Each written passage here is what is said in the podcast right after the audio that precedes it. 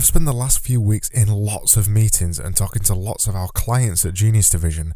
It led me to think a little bit more deeply about the entire process, actually, of just talking to clients. And I know they're just humans like every other person, but for some reason we treat them differently when they're our clients. We treat them less like humans and a little bit more like these kind of regal figures, these royal figures that we can't say the wrong things to. We try to be more polite and more informative and probably a little bit less of ourselves in some ways. I thought it'd be useful for me to talk about, well, how to talk to clients, that is.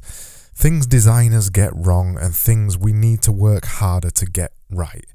My cats won't leave me alone in this episode, by the way, so if there's meowing in the background or scratching at the mic, I'm really sorry.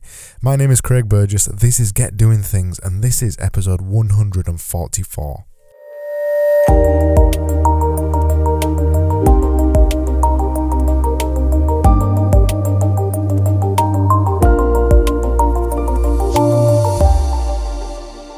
So as I said, I've been in lots of meetings today and this last couple of weeks, and it's kind of got me thinking about the skills that a designer needs to be able to manage a client meeting. It isn't like a normal conversation that you might have down the pub or with your mate. When you're actually talking to a client, it's somehow different. And then once I started to think about all that, I realised that actually talking to clients isn't really that straightforward at all. I still remember now the first ever meeting I had with a client, probably when I was 18, and I was in my first job and I was working far away from home in a strange place, and I wasn't actually a very good designer. And I had my first meeting, and it was actually with my boss at the time. And the work I'd done for him I thought was amazing, so the meeting that came out of all that, I didn't expect it to go the way that it did. I met with my client, my boss, and it was to discuss some of the work that I've been doing. I think it was on a magazine or something like that. And this was one of the first ever client meetings I'd ever had. So I sat down there all confident. I was already fairly smart because the job required me to dress smartly. So I wasn't worried about that, and I thought the work I'd done was really good. And he sat me down and he said, "Craig, this work you've done is not very good." And it floored me. And in that moment, I thought, wow, that's the first time I've ever had bad feedback. And bad feedback is a completely other thing that designers have to deal with. We have very fragile egos. And I'd been flawed by that because I thought I was amazing and I thought the work I'd done was amazing, and it wasn't. And I didn't know how to react because I'd never really been taught how to deal with clients. I'd never been taught certainly how to deal with bad feedback or negative feedback. So it was really weird for me to kind of try and deal with that at that point in the meeting.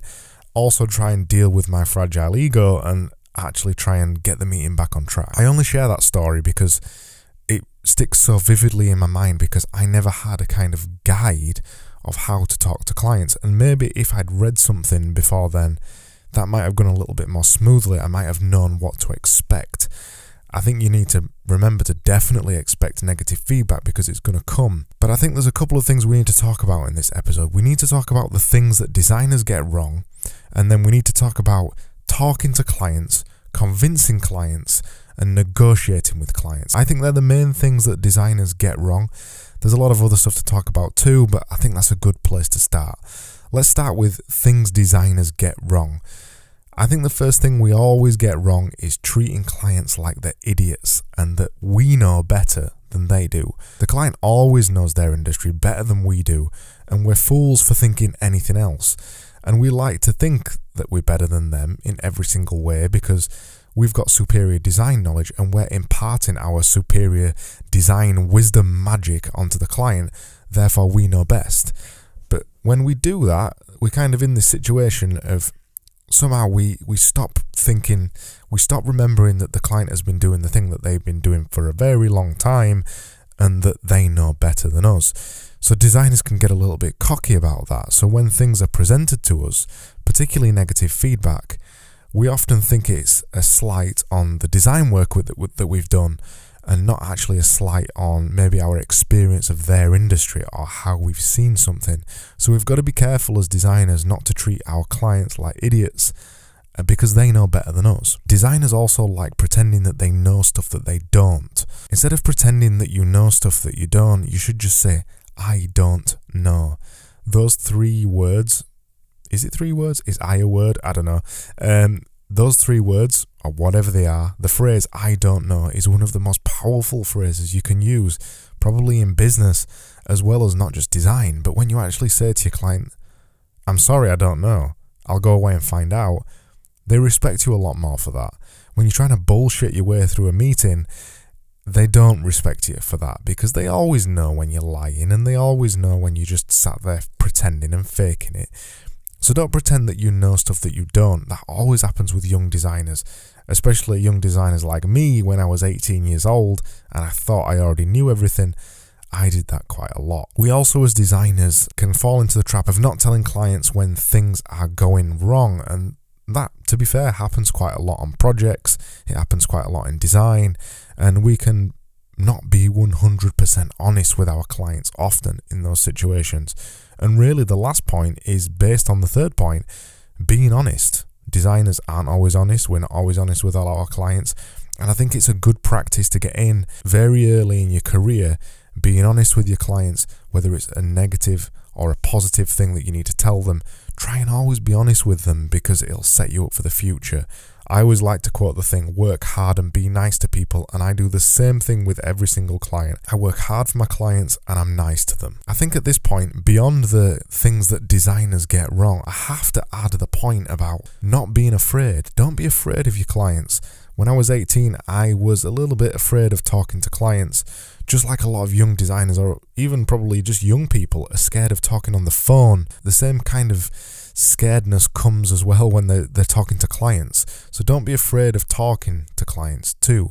When you're actually talking to clients as a designer, you need to remember the other thing that designers always get wrong about the client being the expert. You need to remember that your client is the expert, so drain them of all their knowledge.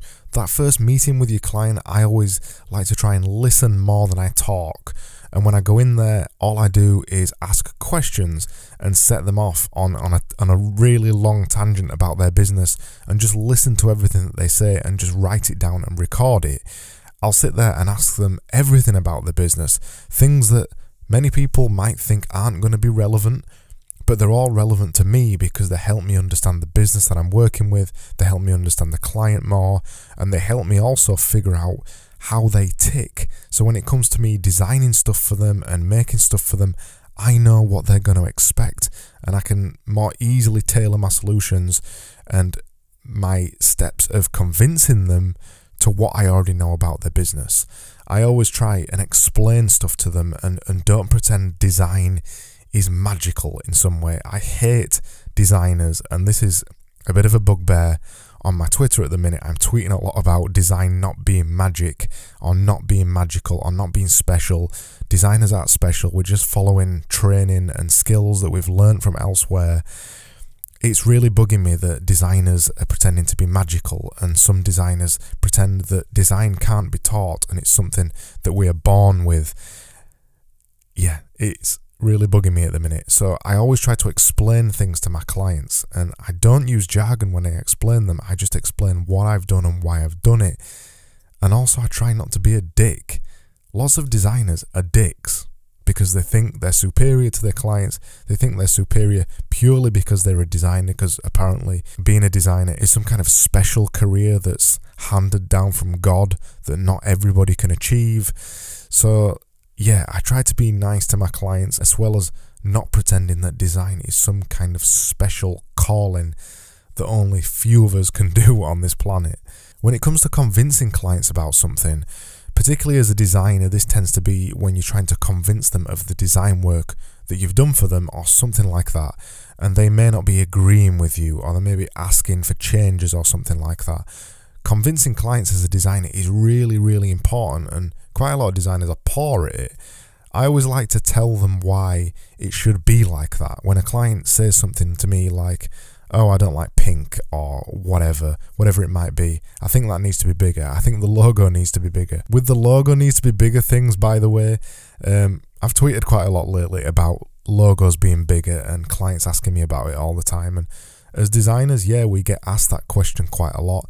I don't always turn around to the client and say, no, I'm not making that bigger, because you've got to pick your battles with a client. When you're trying to convince a client, you can't always fight them on every single decision. At the end of the day, they are paying you to do the work. So if they think that they want their logo bigger and you can't win the argument and it's not worth arguing about, just do it. Just make the logo bigger.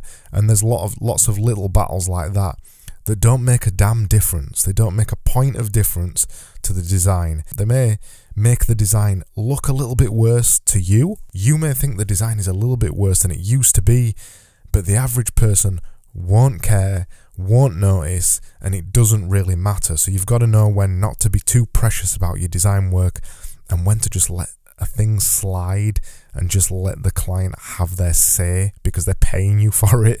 So you've got to pick your battles in that kind of thing. But sometimes when a client asks you to do something and it is patently wrong, and you need to keep it the way it is because it should be like that for other reasons other than just because you don't like it, that's when you need to call on other things to be able to convince a client that it should be like that. For example, I always say things like, the design brief said it should feel prestigious. We'd agreed that your design should feel prestigious. So the reasons that we've made these choices is to make your design look more prestigious. And we believe, and I believe, that the arrangement that we've put together here makes it look prestigious. Do you agree? It frames the conversation around something else other than, well, I did it like that because I like it. Do you not like that? Never try and ask a client, do you like it? Because you're framing the conversation in a completely incorrect way. It doesn't matter whether the client likes it. Yeah, it does matter if the client likes it because they are paying for it ultimately and they, to a point, have to like it.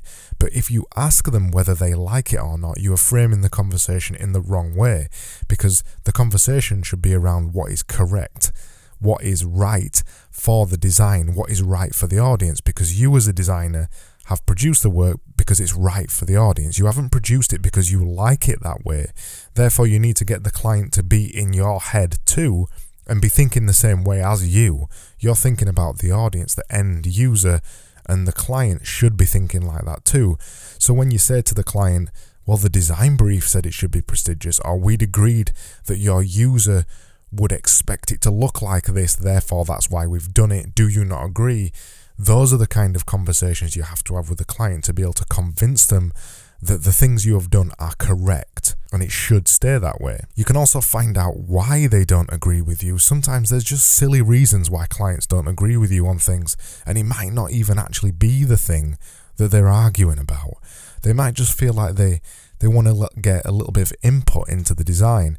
It happens quite a lot. Somebody comes into the project, maybe it's an MD or someone high up in the organisation, and they just want to feel like they put a little bit of a stamp on the project.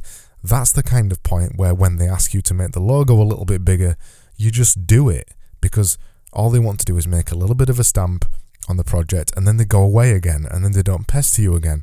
That's the point where you don't fight those kind of things because it is a battle not worth fighting in the first place. And then also when you're trying to convince clients, sometimes you are wrong. It's possible. You can be wrong just as much as the client can be wrong, just as much as the designer can be wrong. You can be wrong too. That happens. Finally, just a quick point on negotiation because this has run on quite a long time, this podcast. I'm kind of running out of time. Negotiation, I'll probably go into it a little bit more on another episode, but negotiation when you're a designer is actually really difficult because designers, and in fact a lot of people, particularly British people, don't like having the conversation about money, and they don't like being put in awkward situations where they have to face confrontation. I don't mind it because I enjoy arguing, but a lot of people don't. So it's kind of difficult to have those difficult conversations with clients sometimes. And there's two kind of things you can do in those kind of situations to remember how to handle the situation properly. The first thing I always try to remember is you are the expert. So don't be beaten down on your expertise. You know what's correct in this situation. The reason you've been employed in the first place, the reason you've been hired is for your expertise. So make sure that the client remembers that's the reason you've been hired and tell them your expertise. If they choose not to listen to it at some point, you will have to have the awkward conversation of, well, if you're not going to listen to my expertise, why have you bothered hiring me in the first place? But just remember that you're the expert and you've been hired for your expertise, and that's why you were there. And also it helps in a negotiation situation to understand the client's point of view and empathize with where they're coming from. Often there's other reasons why things are happening. It's not as black and white as it might appear to you. You're only there to provide some design work and everything is black and white, but the client is dealing with lots of other things in their business. The whole thing is much more multifaceted than what you're dealing with, so you might not fully understand the situation, so it pays to just empathize in those situations when you don't fully understand it. Talking to clients is difficult when you do it, especially when you first do it, especially as a young designer when you lack confidence and you lack experience and you're not quite sure what you're doing. It takes time to get good at it, and especially to not be a pushover with clients and to get your design decisions pushed through. When I first started Genius Division, when I was 21 and James was 23 or 24 or something like that, we were just young, early 20s guys, and we didn't really know much about design. We definitely didn't know anything about running a business, and we got pushed over on price and on our design decisions and everything all of the time. Now, with 10 years experience, the situation's very different, and I feel pretty confident in putting a podcast out like this, telling you how to do it yourself. But back then, things were very, very different, and it was much more tough for us. So yeah, it does take time, and it's an evolving process, and talking to clients can be difficult. I tweeted about this the other day, in fact, where I felt as I've got older and I've got more experienced, clients respect my opinions a lot more than they did when we first started. So it is just a period of time, and you've just got to deal with that and understand that it's going to take time before you can negotiate and convince clients and make them believe in you a little bit more than they probably do right now.